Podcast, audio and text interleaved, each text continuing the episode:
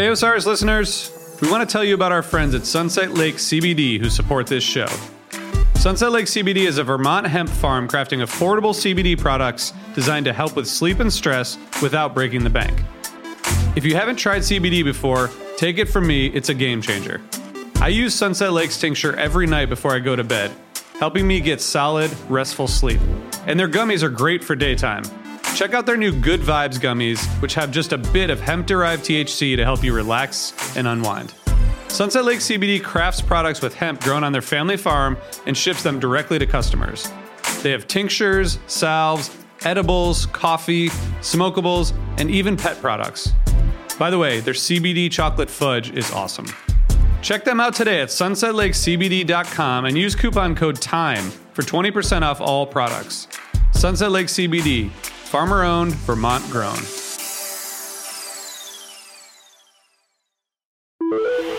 Osiris. What's up, Oteil? I'm doing great. How are you doing, Mike? I'm doing fantastic. Thanks to Garcia Handpicked, our sponsor. Um, we are honored to have them as a sponsor. Their incredible line of cannabis and decorative containers and gummies and pre-rolls, uh, all with the name of the great Mister Jerry Garcia on it. It's the best. Yeah, I still uh, kind of can't believe that they've given us that vote of confidence, but I'm glad. And uh, we hope to re- represent the Garcia name uprightly, or I should say forthrightly. Yes. And uh, whilst enjoying their products. So check out garcia handpicked dot com, everyone, and see if it's available in your area. And if it's not, go to the areas that it is. Thanks, Garcia. Hey, this is Oteil. If you're liking what you're hearing, head on over to patreon.com forward slash comes a time pod and get your bus pass for an extra episode every week. Welcome back to another episode of Comes a Time. That's Oteil. And that's Mike. Uh, this episode was kind of heavy. We had uh, Fred Guttenberg on, whose daughter Jamie was killed in the uh, mass shooting at Marjory Stoneman Douglas High School in Parkland, Florida. And he has gone on to be a gun reform advocate, a passionate and extremely convicted gun reform advocate. And uh, as hard as it is to, you know, obviously talk about the the dark parts, it's it's an inspiring. Uh, he's an inspiring person.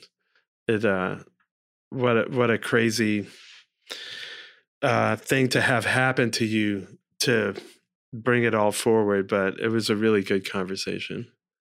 Yeah, and he's extremely, uh, you know, uh, what I admired about him was how hopeful and how, uh, you know, positive he is, and how he's, you know, there there is a, a lot of people that own guns that also believe that gun safety is a huge, uh, important matter. So, uh he's looking at it from, you know, the most optimistic perspective you can have. And unfortunately, I'm uh, a, a storm must have blown. Th- I, I got kicked off my internet. Uh, so I drop off at the end of the episode. I didn't get a chance to thank him. So thank you, um, Fred, for, for joining us. And thank you guys for listening. And uh, it's not always a good, it's, it's not always a fun listen when we're talking about, you know, common sense and reality. So, um, thanks for tuning in. And uh, we're here on the Osiris Network, home to so many great podcasts. You can check them out at Osiris Pod dot com. And you can find us on Patreon at patreon.com forward slash comes a time pod, where we have an extra episode each week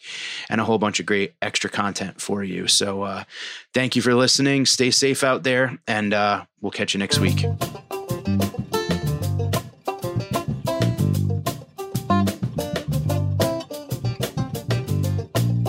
Well, Fred, thank you for being with us today, man. We, uh, in some ways, I don't want to say I avoided the topic, but um, for the podcast in general, but you know, through the pandemic and all the George Floyd stuff and everything, yeah. it just, it was so much going to go through, you know, but I'm really glad to have you on, because I think it's always a good time to talk about it, and until it's fixed, yep. you know, and, uh, So I really appreciate you doing that. We were talking just before uh, about how we're dealing with the uh, COVID spikes.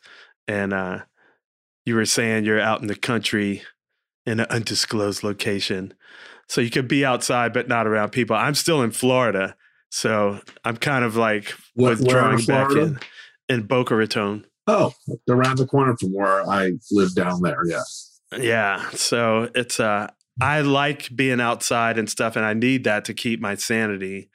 Yeah. But yeah, grocery store and all that stuff is off. So you're enjoying your time in the country right now? You know what? I am.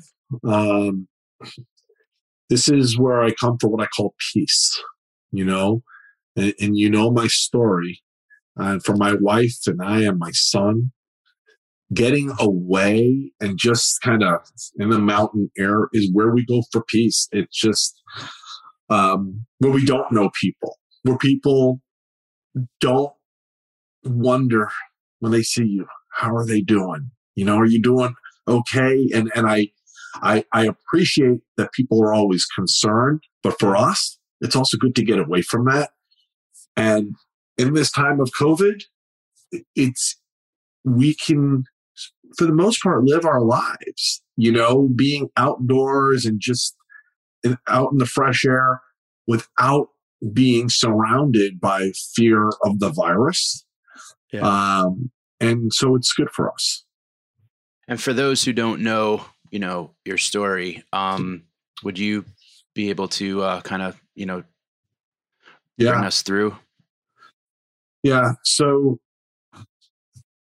you know, most people who do know my story know when it began um, publicly, which was February fourteenth, twenty eighteen. But I'm going to start a little before that.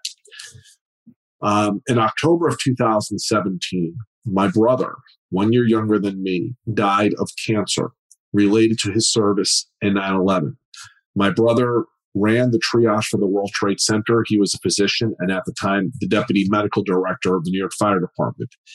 And I, I take that step back to let you all know, I'm one of five kids. All my siblings are still alive. My parents are still alive. We as a family just had not dealt with grief until my brother was sick and eventually died. And so after he passed, I was going through a tough time. Um, a year before he passed, I had sold my business. And the year of two thousand seventeen, I spent mostly going back and forth to New York almost every week to help take care of him. He was single. He didn't have kids. After he passed, I didn't know what I was going to do. And my wife encouraged me to take the rest of the year off, November and December, and just for the first time in my adult life, try to chill. I'm not very good at just chilling, but she wanted me to do that. By January of two thousand eighteen, I was going a little nuts. I needed to be active again and busy. I needed to have a plan. I needed to have a purpose to wake up for in the morning. So I started actively looking, maybe another company, maybe a job. And then February fourteenth, twenty eighteen rolled around. And, um, it was Valentine's Day. It was actually the Valentine's Day, you know, coming off of what happened to my brother that I really wanted to use for healing my family, um, really to introduce romance into Valentine's Day for my kids. So I had this crazy idea. And I took my wedding video, which my kids had never seen because it was on a V H S, V H S tape. And we just didn't have a recorder in my house to play it. And I digitized it. And that Valentine's Day, we were going to, as a family, watch my wedding video. Um, I sent my children to school the morning of February fourteenth. They were running late, as they typically did, and blaming each other, as they typically did. They were siblings. And I was rushing them out the door, telling them, you got to go, you got to go, you're going to be late for school. And those are my last words to my kids that morning. Not, I love you. And for my daughter, it's the last thing she ever heard me say. And that's because on that day, a shooter showed up at their school uh, in Parkland. Uh, just after two p.m., my son calls me And he says, Dad. And I said, what? There's a shooter at my school. I didn't take him seriously at first. My son has um ability to mess around with me a little bit. And then he said it again. And he said, and I can't find Jamie. He did not ever, ever, ever mess with her well-being. He watched after her like a hawk. And the second he said that, I knew it was true. Mm. I just said, where are you? And he said, I'm running. They're telling us to run, but I can't find Jamie. I said, you got to keep running. He goes, no, I got to find Jamie. I said, you keep running. I'll worry about Jamie. I have him on the phone. He loved his sister so much. I'm trying to convince him to keep running. And he just wanted to turn around and run back to where the shooter was to find his sister. And as he's talking to me, he's telling me he's hearing more bullets. That was when the shooter was now on the third floor and shooting his sister. Um, and so I had to convince him to keep running. He did. Eventually, I got him. My daughter was murdered that day in that school. Um, the next day, there was a vigil in Parkland. I went to the vigil. I just felt this need to be with people. And when I got there, the mayor asked me if I wanted to take her speaking slot and speak. Um, I didn't go there prepared with anything, which is probably a good thing. I just let it rip. And I told people how I was feeling. And for the first time in twenty-four hours, looking out on this crowd of people, and listen, you understand what it's like to look out in a crowd of people. I've never really done that before. And all I see is people holding all these candles and crying. And for the first time, my world slowed down and it hit me. Gun violence. Um, and it just, like I said, I let it rip. I told people how I was feeling.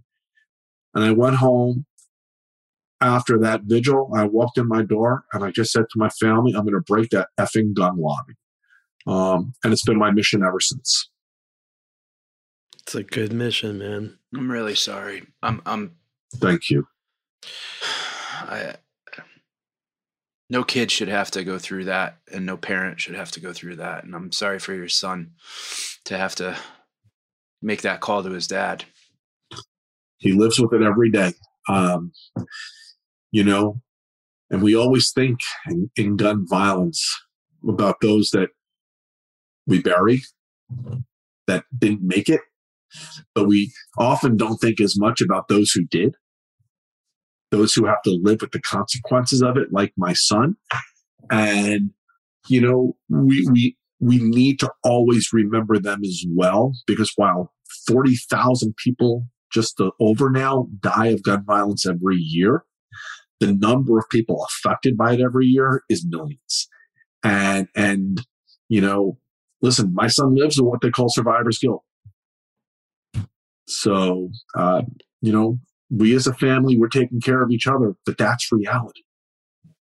Can you unpack some of that survivor's guilt for people? Because uh, yeah, I know I was, from you. Yeah, I was living here. And, you know, I'm friends with Jeff Kaski, and I've heard yeah. stories about individual students. And I don't think a lot of a lot of people understand the different forms that survivor's guilt can take. Or for it's some a, survivors that are listening that can, you know. Yeah. No, it, listen, it's a great question. And, and I'll tell you something. I didn't even know he was struggling with it until maybe almost a year later. I had planned a, an event in Parkland, Florida, um, with a bunch of victims of gun violence, but also survivors from nine eleven. And I brought together different groups and mental health experts as well. And the intention was to have these victims of gun violence who were able to speak about what they went through, because they didn't get killed that day, and the victims of nine eleven talk about what it was like going forward. What ended up happening that night is they it, they ended up, the stories ended up being much deeper than I expected, in a very emotional, gripping way, where people were describing the emotional trauma they deal with every day because they survived. How hard it is to wake up every day because they survived. Wondering why they survived yeah. and someone else didn't, and how they're in therapy because of that. And I tell you this because my wife and my son are not like me. They're very private. I'm very public. They don't go to a lot of these events that I do or travel across the country. But because that one was in Parkland, they decided, you know what, we'll go. And this seems like maybe would be good for us because everyone thought it was going to be kind of a more of a healing thing. And when it was over, I apologized to my wife and son. I thought it really was going to be emotionally devastating to listen to all those stories. And my son just looked at me and goes, Dad, that's how I feel every day. And I just said, I'm sorry. I, I wasn't even thinking about that possibility. And, um, but it is how he was feeling every day. And to this day, still is angry at himself that he listened to me and didn't turn around. Mm. Okay. Does not um. g- understand that had he turned around, he likely becomes another victim. Yeah. You know? And, but, but that's the way he thinks. He's, he is angry that he didn't try. He, he is angry that, because he was her older brother. He always, while they were typical siblings bickering, he protected her like a hawk, and he took that seriously. And to this day, he's a, he's he's upset that it was her and not him. He thinks if it were him, he would have had more of a chance to maybe do something. Yeah. And that's survivor's guilt. It's it's it is this unknown quantity, you know, where you wonder, well, if I had done something different, could I have saved them? Or why was it them and not me? And it can overwhelm you. Sure. Um, and so, you know, listen, I, I encourage anyone and everyone, you know, you make sure you get the help you need when you're having these, these issues, because I, I, I can tell my son until I'm blue in the face, thank God it wasn't you, you know, thank God you didn't turn around. Um, yeah. But yeah. You could have lost both of them, you know, and that's, you know, but I've heard of survivors, uh, not necessarily at Parkland, but in just in the country, actually uh, attempting to take their own lives, attempting suicide. It is true. It became so unmanageable for them, you know. Yeah, and that's that's really heavy, you know. You know, the, being a being a sibling is a. is a special thing, and, and having that protective gene where you want to protect your siblings and you want to protect your family. And I don't know, it's a, it's a, are they Listen, offering it, a lot of like, uh, you know, in the, in your area, like, are, do you feel like they're getting the assistance that they need? Do you think your son and other survivors are getting the help that, that they need, or is it kind of left to you to, to find them a therapist or find them a, you know? In, in the aftermath of February fourteenth, there was an abundance of available mental health services, you know, and there was some of that that was coordinated and brought in just to make sure the kids at the school or the faculty at the school or the families were able to get the help that they needed. And And what also is happening is in the surrounding communities, those who provide mental health services, if you would have called them and told them your story, they were just going to tell you, just come in. Like, there's no charge. Um, the, the community stepped up.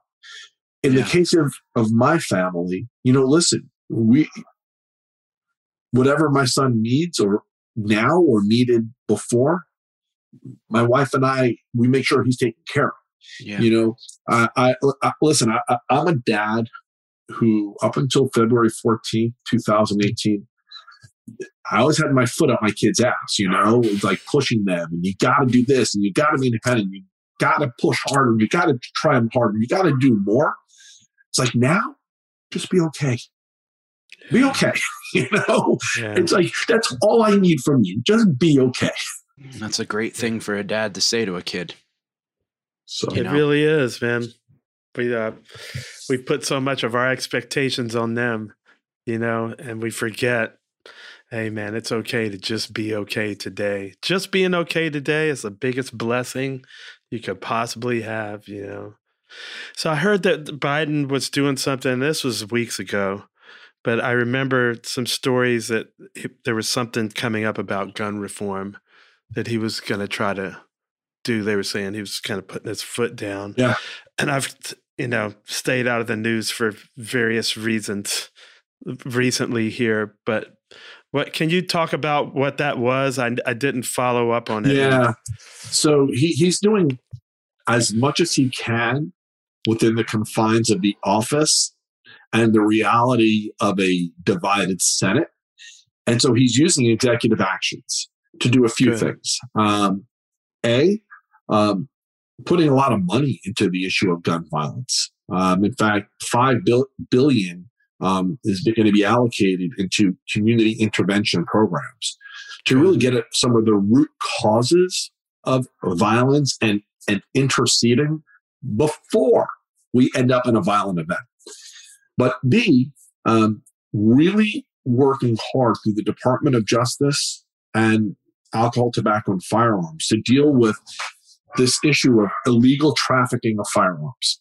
Mm-hmm. And the reason why that matters, nine out of ten weapons that are used in a crime are not owned by the person using the weapon.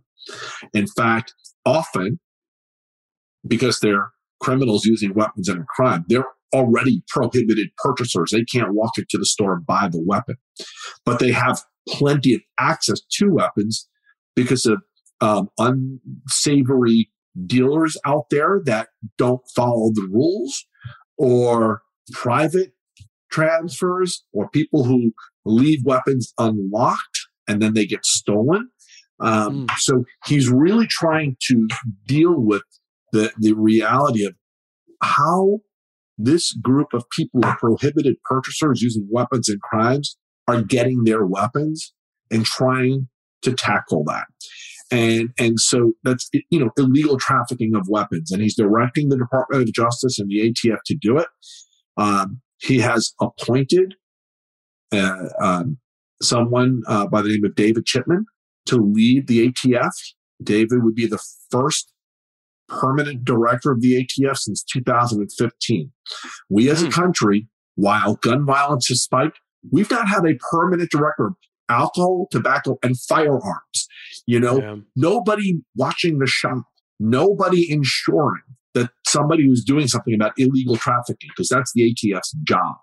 Um, so I will tell you, I'm concerned that that nomination is not going to happen, because you have a lot of these groups putting a lot of money um, into uh, members of the Senate to have them vote no, because they do not want a permanent director. Um, but we have to keep fighting. You know, we have a fifty-fifty Senate right now. You lose one Democrat, you don't get it done. Um, yeah. So we have to keep fighting, and we are. But, but Joe Biden is trying to do everything he can um, to ensure that that we can bring some kind of sanity to this conversation. Listen, I don't hate gun owners. I hate gun violence. And the majority of gun owners agree we can do more to reduce gun violence. Okay. Um, I, I'm someone who believes you can be a gun owner and for gun safety. You know, so sure. we have to break through these walls that existed for too many years that said, hey, if you believe in gun safety, you're anti-gun. No, not true. You know, or you hate the Second Amendment. No, not true. Or you hate gun owners. Not true. Um, so, so we have to break through these walls. Our lives depend on it. Thanks for listening. We'll be right back after this. Hey there, Osiris listeners. I wanted to tell you about our friends over at Smartwool. For more than twenty-five years, Smartwool has been making merino wool socks and apparel designed to keep you comfortable. Because they want to help you play, laugh, and explore in the outdoors with every thread they knit and every step you take. Because they believe that comfort sharpens focus and lets you perform beyond your limits. They are here to help you feel good. Now it's up to you how far you will go. Take fifteen percent off of your first order at smart wool dot com. Smartwool. Go far, feel good. What's up, everyone? I'm Mike. And I'm Oteil. And these are our Sunset Lake C B D gummies that are almost gone. Sunset Lake C B D is a farmer-owned business that ships C B D products directly from their farm to your door. For years, Sunset Lake was a Vermont dairy farm producing milk for Ben and Jerry's ice cream. In twenty eighteen, they diversified and started growing hemp for C B D.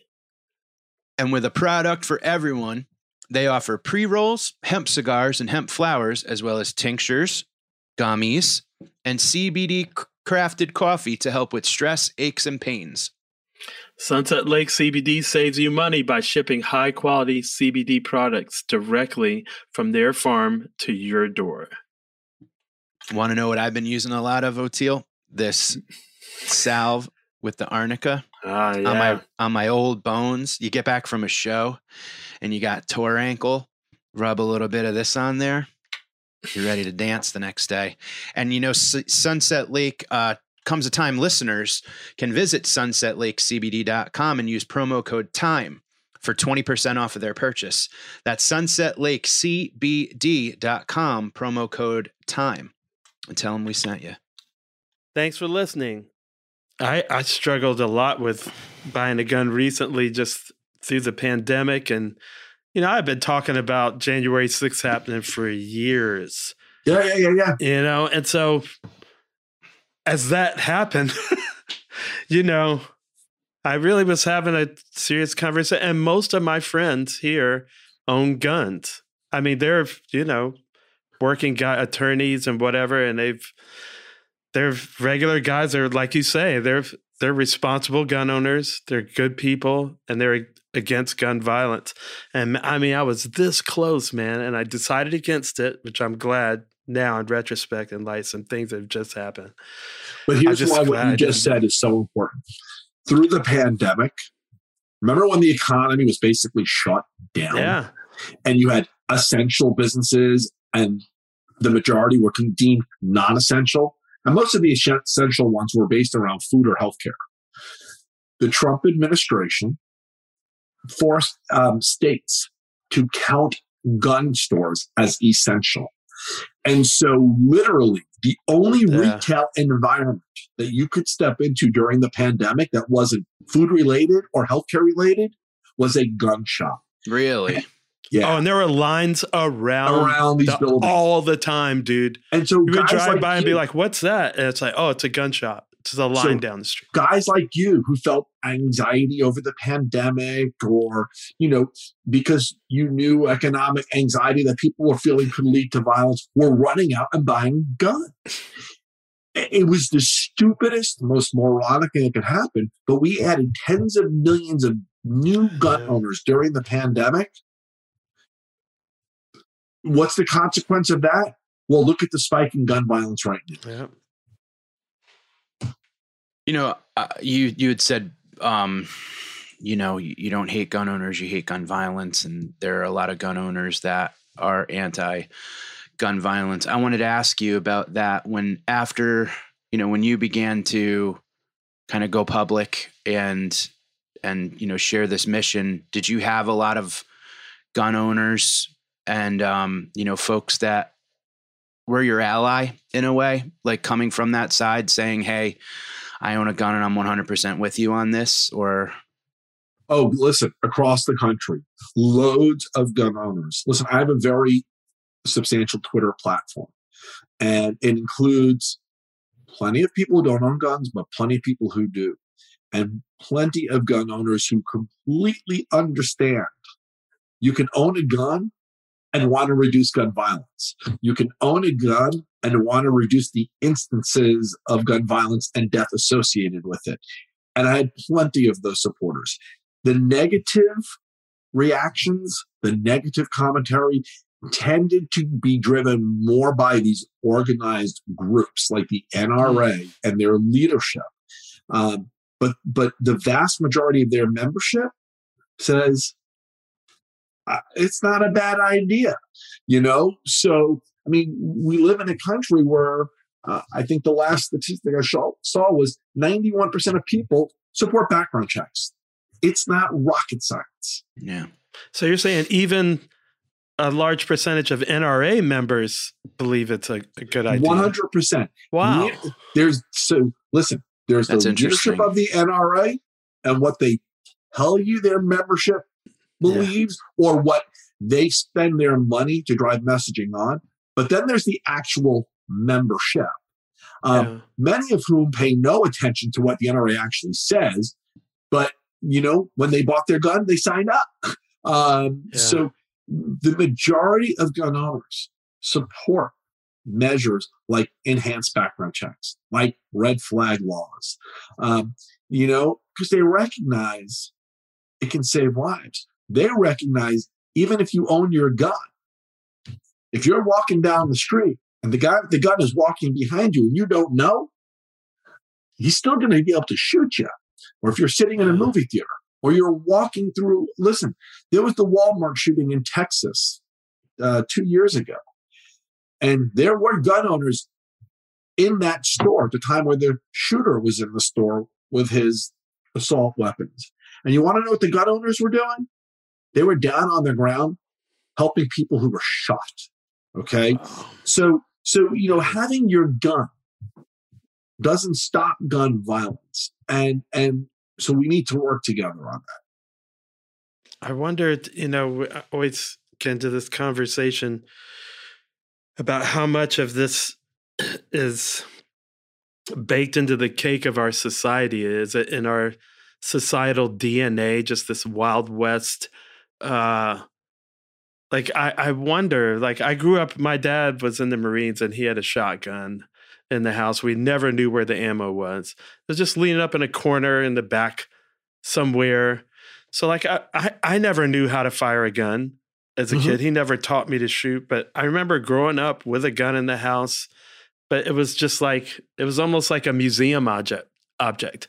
Like if something happened, he knew where the bullets were and blah, yeah. blah, blah, and that maybe it would be used. So I think that's kind of an argument against the it's in our D N A, because I grew up with a gun and I'm not like that, but that doesn't account for everybody else. You know, there's a lot of hunters that, you know, I just wonder why is it? Because it seems like we're literally insane. So it's not in our D N A. Um, In fact, I was just in a, in a wonderful documentary called The Price of Freedom, which looks at the history of the N R A and the history of gun laws in this country. The vast majority of this country's history, basically all the way up into the seventies, was one where we actually had gun safety, you know, where we actually passed laws. Um, And in fact, if you go into the sixties and the seventies, uh, you could even, there, there were those who uh, were trying to use the issue of guns to take away guns from certain groups of people based upon race and other issues. I mean, yeah, I mean, you know where I'm going with this, but the vast oh, yeah. majority of this country, and by the way, those were the same people who now want to obliterate all those laws. Um, was a, was a country of gun safety. It, what changed was in nineteen seventy-seven, not that long ago in this country's history. Wow. Um, at an N R A national convention, a the, the there was a uh, a mutiny at the N R A convention that ended up leading to the N R A leadership being tossed, and this new guy coming in and taking over the N R A. And what's really um, interesting about the person who came in and took over the N R A, and nobody knew it until the documentary came out. He was actually a convicted murderer um, oh. and had gotten off later on on a technicality, changed his name. His name is Harlan Carter. Changed a vowel in his name so nobody would ever actually know of his conviction. And this is the guy who took over the N R A and turned them into the organization that you see today, pushing the laws and or the reduction of laws that we see today. This is not part of our D N A. This is a relatively new occurrence. However, it has now taken yeah. over our D N A It, it, you know, but it's not part of our long history. It's like Facebook and Twitter. It's not in our D N A, but it took over. But it's taken over everything. Yeah, it's not part of our history, but it is part of who we are now. It's extremely recent. I was thirteen years old then. That's yeah. really recent. Really, really recent. Wow. Well, that's encouraging for me, because sometimes I, you know, when I think about, oh, the country's always been this way, it's futile. You know, like, what can you do? And uh, so it's good to know well, that it's that recent. Well, what could gun owners that are pro-gun safety and pro-common sense do? You know what? Um, number one, use their voice. Go. I started this initiative on Father's Day. It was called hashtag Dads for Gun Safety. And the, the message I was trying to deliver was, you can be a dad, you can be a gun owner, and you can be for gun safety. And I was, I'm trying to give dads the open space, and men the open space to say, yeah, I own a gun, but I believe in this stuff. I think gun owners need to be more vocal. One of the things about dealing with gun violence, it's been mainly the moms and the kids. It's not mainly dads like me, okay? Mm. And and we need the men, you know, to step up. We need the dads to step up. And and I and I and I think part of the reason why they haven't is because they are the majority of gun owners. Um, you know, and so I think there's been this dynamic that has prevented them. But I think the more of them who step up and say, I do own a gun, but I believe in gun safety, the better it will be for us. And then they need to vote for people who will put the lives of those that they love first, who will put the safety of those that they love first. And I can't think of anything more important to vote for than our public safety. Yeah. And our kids. I mean, yeah, I have a three-year-old and a six-year-old, and I just, you know, I think, wow, they can't go to school. Yeah. And well, I've even heard know. some of, of kids needing therapy for the shooter drills. Like, you know, when we did in my one hundred percent day back in the Stone Age, we did the uh, the nuclear catastrophe drills. But that was like such a, you know, we didn't really have any concept of the Cuban Missile Crisis and all that. You know, we're kids. Well, there wasn't like, a chance that your the kid sitting next to you had a nuke in his backpack. That is yeah, correct. I mean, it was such a far off possibility that it was almost a joke. Mm. Right. But now what these kids go through, this is not real. They're traumatized well, by the, the actual drill. The thing that's scary, too, is that it's like, you know, I mean, Columbine, Sandy Hook, Parkland, on and on and on and on and on. And it almost kind of got to the point where it's like, just like anything else on the news, where like, yeah, you hear about global warming every day and it just becomes part of the fabric of the news. And then you hear these school shootings just kind of started to become so commonplace, like right before the pandemic, there were so many of them that it was like inst- when it would stop you in your tracks as a normal civil, you know, not, not a family member of a victim or adjacent to a family member of a victim, you'd see it and go like, my God. And then it's just over and over. You almost, it's that desensitization thing. You know what I mean? Well, and, and that's a scary place to be as a society. Let's stay with that word, okay? Because this is part of the drills that I have a, a real issue with. Um, a, they're traumatizing, yeah. But B, they're also normalizing the idea that yeah. gun violence is just something we have to deal with in schools. Yeah. yeah. You know, this wow. it went from being something that shocked us to something that we I think I'm a little lost on how to deal with it for so many years. And now it's something that we plan for and prepare for. It's normalized. What the hell? You know? Yeah, man. Although I will say there's some people, because I was in a store and I heard a gr- uh, the cashier talking to someone about going to see a movie. And she was like, I'm scared to go to the movie theater. And it wasn't like any fresh movie theater shooting that had just happened, you know, um, but it was like, wow, okay, it's not as much desensitization out there as I may have thought, because it was just a random person at, like, you know, Bed Bath and Beyond, and heard the cashier was talking to another lady, and I happened to, I had a bunch of stuff, and I heard it went on, and I was like, wow.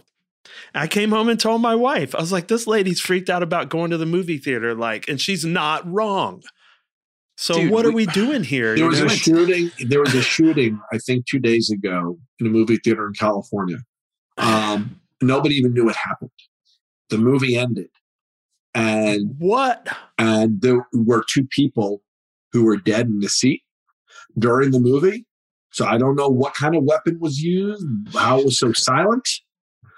Two people were shot, and the police eventually ended up arresting the shooter. There was no connection between the two people who were shot and the shooter. Just, I mean, wow. wow. We went to see, I remember we were going to see a movie, maybe it was this most recent Joker movie or something, and uh, in New York, in the city, and there was like a, you know, something on the local news or whatever, I forget where it was, maybe online, that it was like, if you're going to see this movie, like, be aware of your surroundings, be aware of people that it might be dressed yes. in costumes, be aware people of like, were you fearful know, that that movie was going to bring out some gun violence in, in theaters. Um, I, I remember that. I never did see yeah. it, but was the plot just like so close to what we're going through that? No, I didn't see it because of Aurora. You know, and, and, and the, the, the, what do you call it? The imitator, what, what's the word? Yeah. Copycat killers. Copycat killers that, yeah. that, you know, followed after that, you know, and it's, uh, it's, it, yeah, it's terrifying. It really is. But well, then, I I, th- and I think about the people that you're, you know, we always try to talk about the hopeful side of things, you know, on this podcast too, and yeah. the common sense of it all. And, you know, I'm happy to hear that there are, you know, like I think you had said ninety-one percent or something of gun owners that support the fact that this can't be, you know, you think about alcohol, tobacco, and firearms. There are millions of people that drink and don't kill people in drunk driving accidents.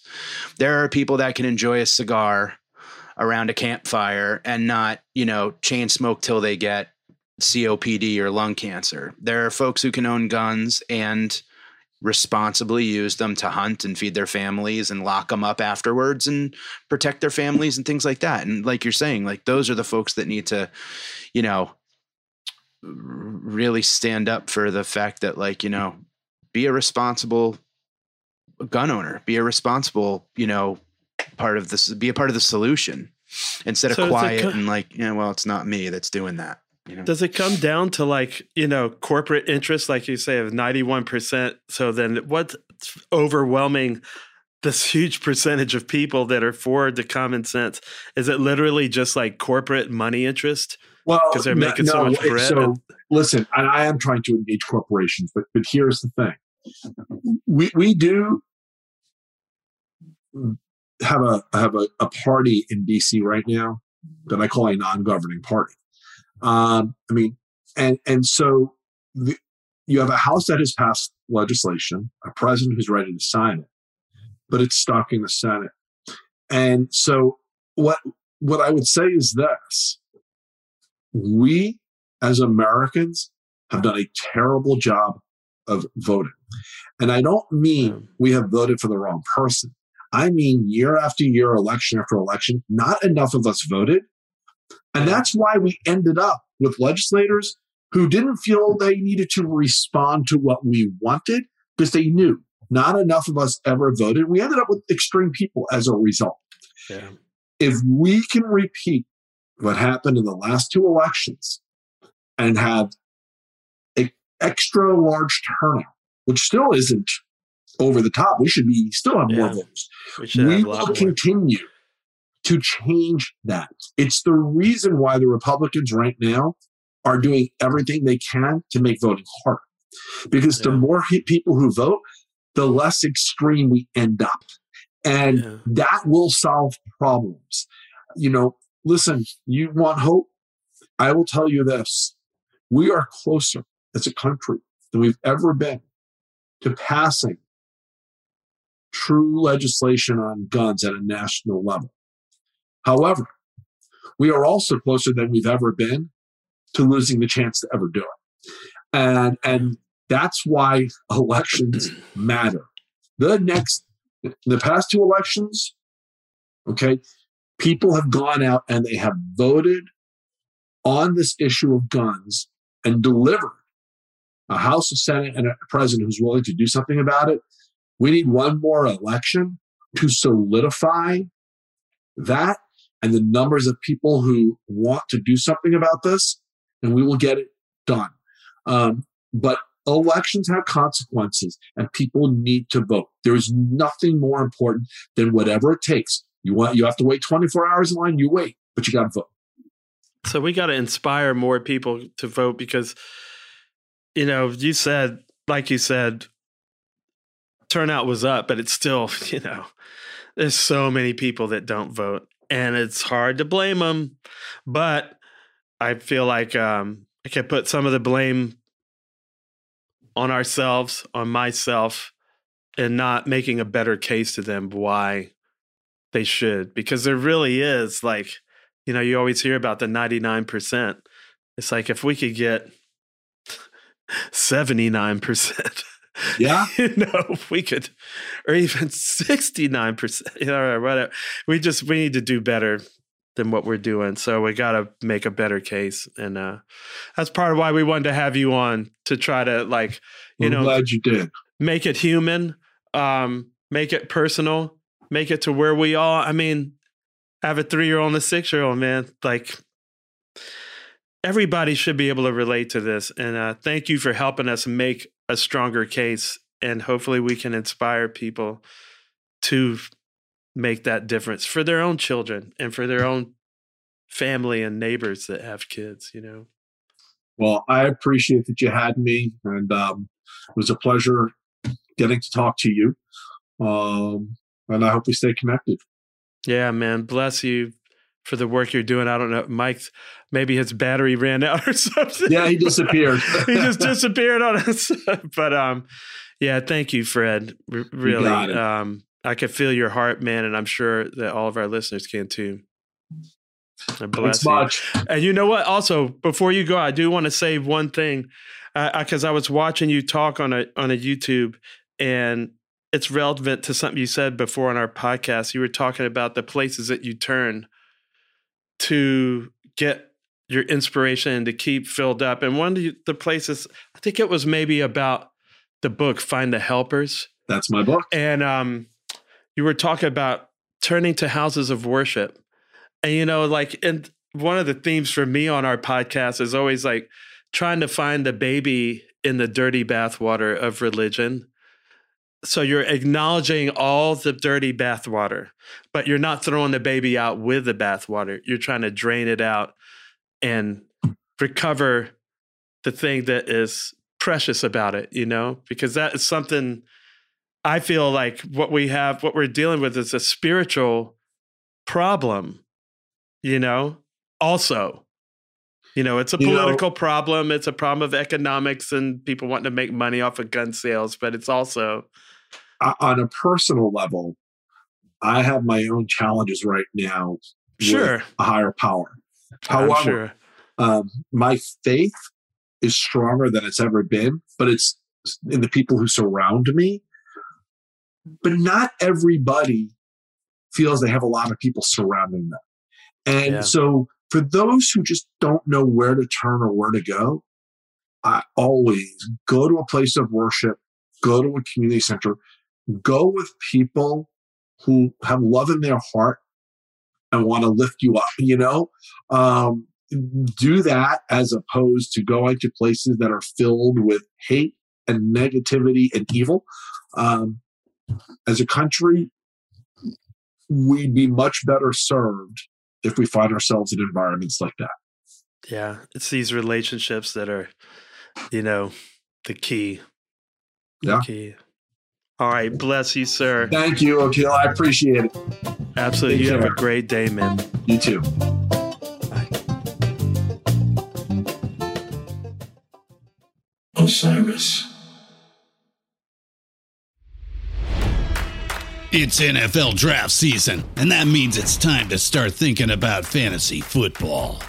Fantasy Points dot com features industry-leading experts and prognosticators using proprietary hand-charted data to help you score more fantasy points. Fantasy Points dot com is the place to go for whatever kind of fantasy football you play. Whether you play fantasy football, daily fantasy sports, or do a little bit of everything, Fantasy Points has the meticulously researched content to guide you to victory.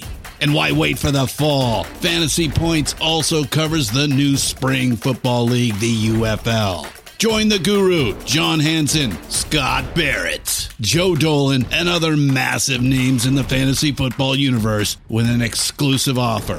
Use code Pantheon for fifteen percent off any Fantasy Points package, including the all-in package, with access to every article, tool, and data nugget that Fantasy Points has to offer. That's Fantasy Points dot com and code Pantheon for fifteen percent off at Fantasy Points. Fantasy Points dot com. Code Pantheon. Score more fantasy points.